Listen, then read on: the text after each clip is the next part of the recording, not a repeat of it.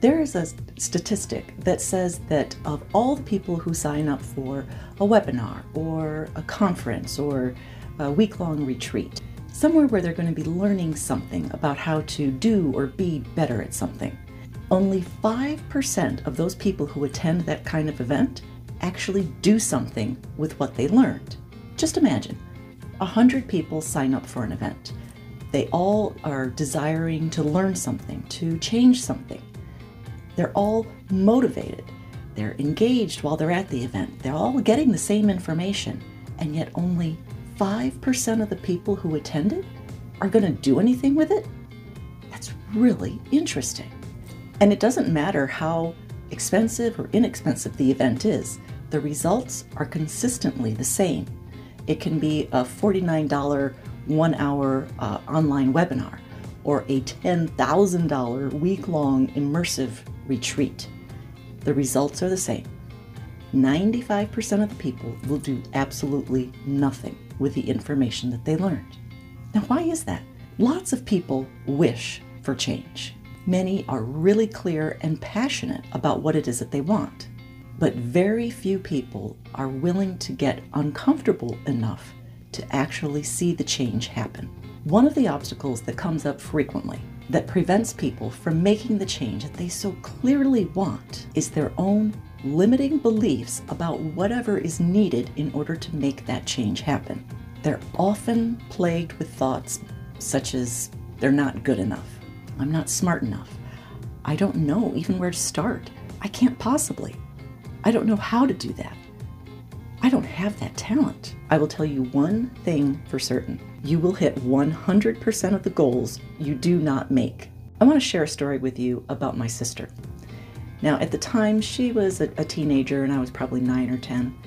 And I remember she just had this indecision. She found it very difficult to make a decision. Didn't matter whether it was a big event or something as insignificant as what to order for lunch.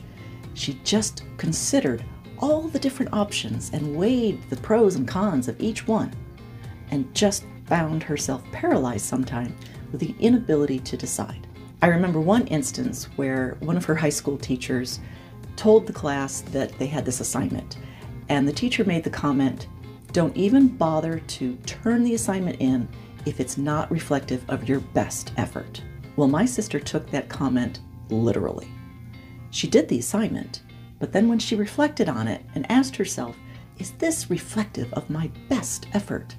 She decided the answer was no, and so she didn't turn in the assignment.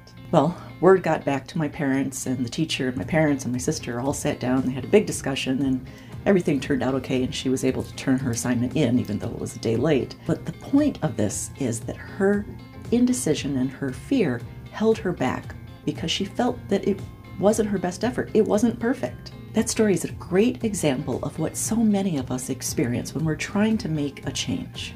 We often become paralyzed with fear or indecision, with thoughts or ideas in our head or beliefs that we're not enough. And because of those thoughts or those beliefs, we don't even take the first step. Somewhere along the way, we got it ingrained in our brain that if we feel we can't do something well, that we shouldn't even attempt it. I will tell you this done is better than perfect. No one starts out as an expert at the very beginning. It takes time and practice. So you have to accept the fact that along the way, you're going to make some mistakes. You're going to make some errors. You're going to have some missteps. You're going to hear no. But with each one of those, you're learning. And every time you learn, you get one step closer to achieving your goal. So, what have you been telling yourself that you can't do? The sooner you start, the sooner you will achieve your goal.